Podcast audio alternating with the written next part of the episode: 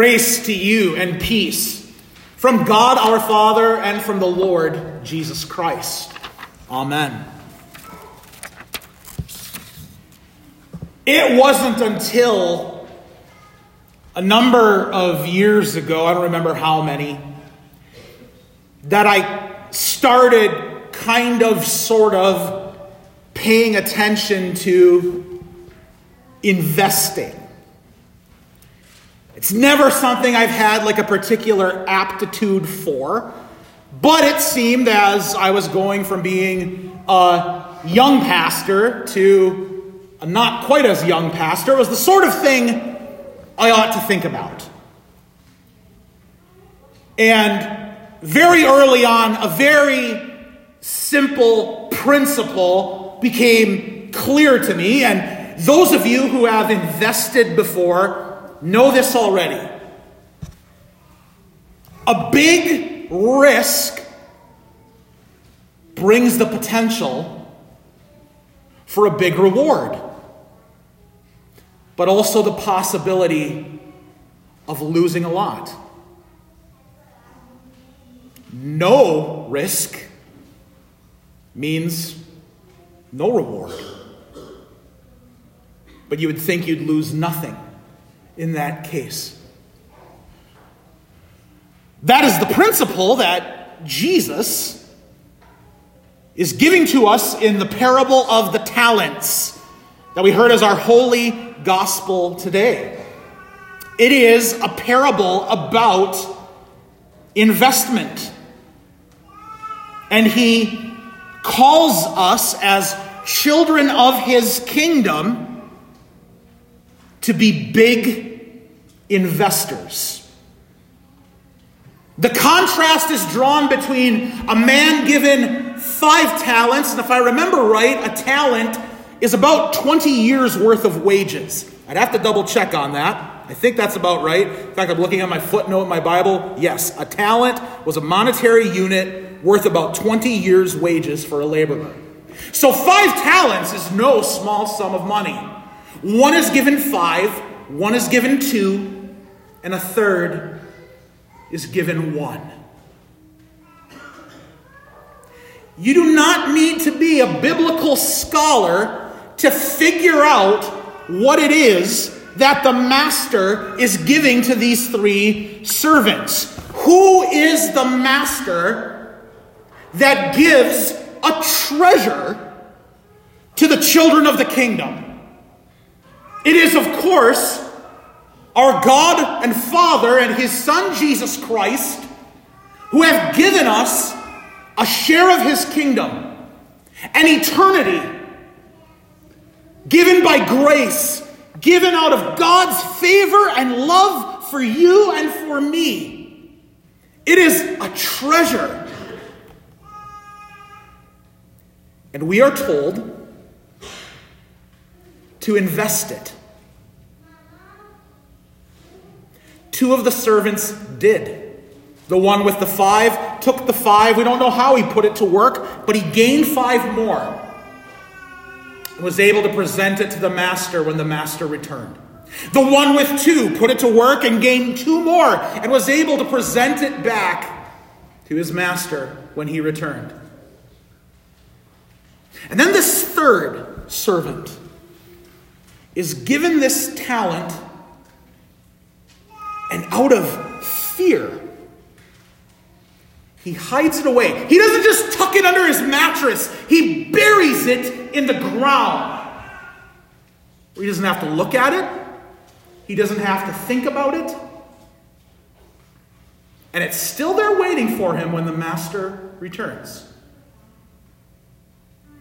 It is the contrast between big risk and no risk.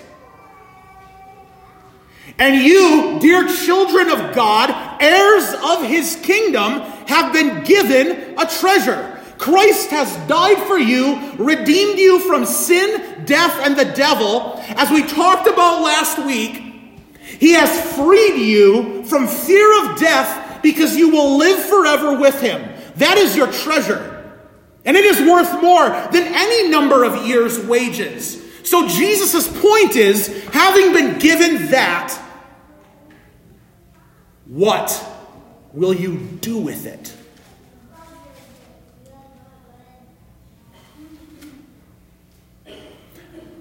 This is a principle for how we live as the children of God.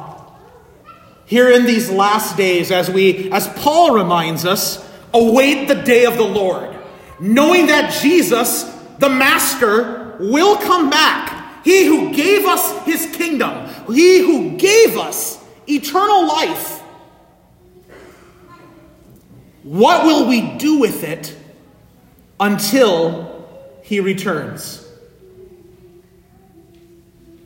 Because you see, the attitude you have towards that treasure you've been given ultimately means the difference between you enjoying greater treasure for all eternity or having it all taken away from you at the end.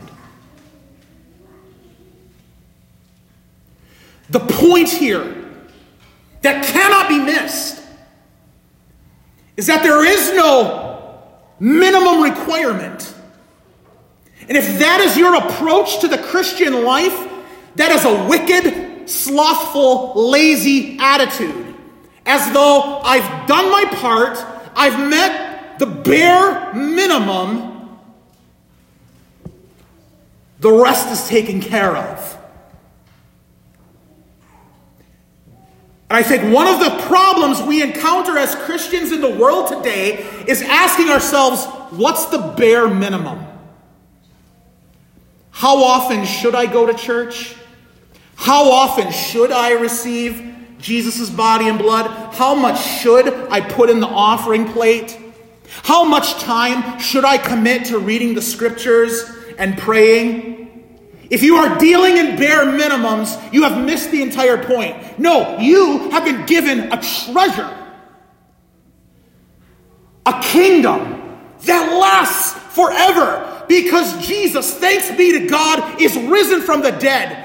And because he is risen, you will be raised as well. There is nothing to stop you from putting all of yourself all that you have, all that you've been given into this kingdom of God in Jesus Christ. There is no reason for you to be hesitant to speak about who Jesus is and what his word says. There is no reason to be reluctant to give, to serve, to invest in this kingdom that lasts forever. This kingdom, though, is not based on what you do, but what you have already been given. And when you see what you have been given, making that investment becomes second nature. It all begins this life of investment in this kingdom. It all begins where the parable began. The master gave talents to his servants and trusted them his property. That is your relationship with the master with God the Father and with his Son Jesus, one who receives what belongs to him. And dear friends, in Jesus, he gives it to you abundantly, forgives your sins, declares you his children, declares you heirs of his kingdom, feeds you and nourishes you with his body and blood, speaks to you by his word of holy scripture, blesses you day to day with the daily bread you need to live goes with you and leads you and is there for you in every moment of life. In the grief, in the joy, in the struggle, in all of it, your God goes with you. This is the treasure, dear Christians, He has given to you. It is yours. There is no way that we as Christians should sit back and say, eh, I've done enough already. Or this is, yeah, this is good. When you receive this treasure given to you in Jesus Christ and contemplate how much God has invested in you, even the blood of his own Son.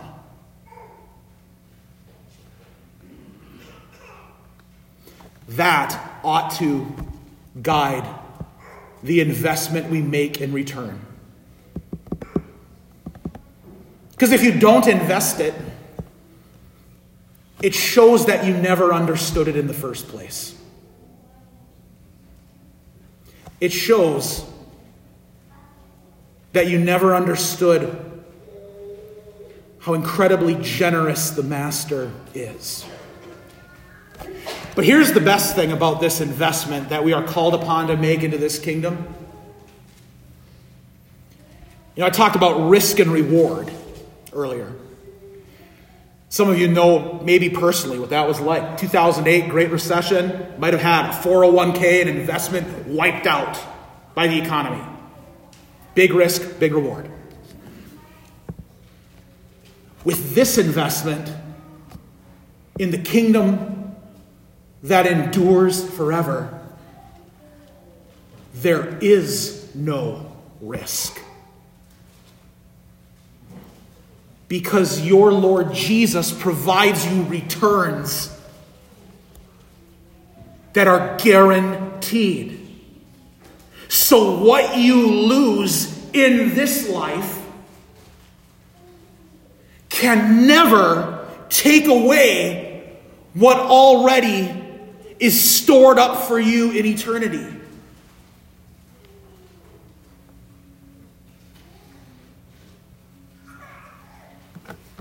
The kingdom. And I think that this is an important point as well to remember that we as Christians are to be about God's kingdom here on earth. I know we often fall into this mindset that, well, I'm a Christian, means things might get kind of bad for me here on earth, but yeah, I'm just going to try and hold out and it's all going to be good in the end. No, the church is to be at work right now. Taking this incredible treasure that God has given us in Christ and sharing it, growing it.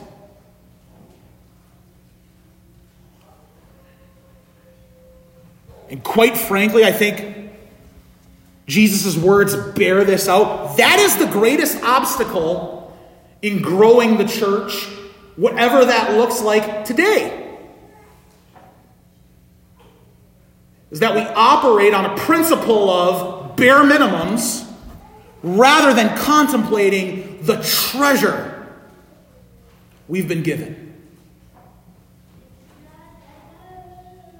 Are we not the people of God here today, gathered in the presence of Jesus Christ, our King? Who reigns over all the universe, even now, as he sits at his Father's right hand? Is he not here with us in his body and blood? Here with us with grace and forgiveness and life and salvation?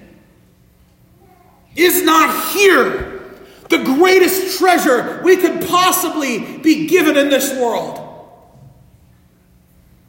Oh, I know. Bagging a 10 pointer in deer season would be great. Having a nice full table for Thanksgiving would be fantastic. Having enough money that I never have to worry about the bills again. Oh, that'd be super. None of it can replace or endure like what endures here in your Lord and your King, Jesus Christ, who will come again. And who will give you his kingdom. So, dear Christians, take what you've been given this faith, this hope, this promise, this assurance that is yours. A gift of grace from your God and your Master. Put it to work. Do the work He gives you to do today. And it all begins hear His word, receive His gifts. Again, don't be thinking bare minimum, like, oh, I went to church this week. I've got that covered for the week. That's bare minimum. And it's also not realistic to think I'm going to walk around 24 7 with my Bible in front of me reading it like this. No, that doesn't work either.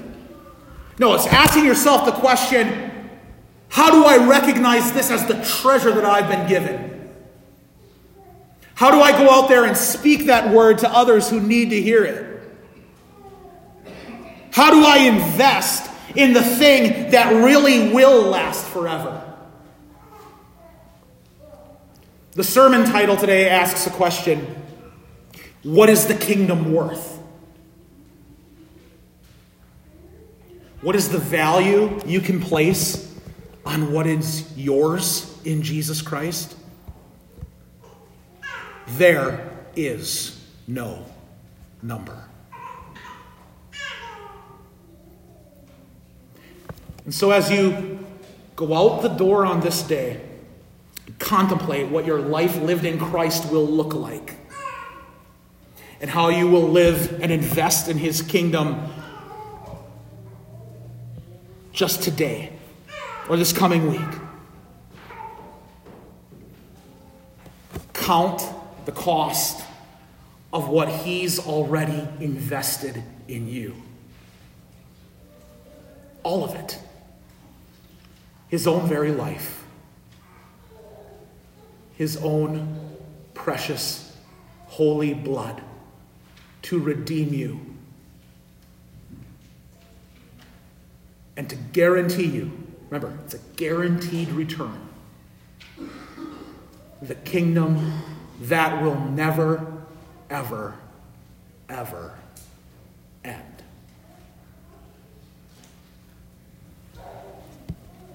God grant you the joy found in his riches poured out for you in Jesus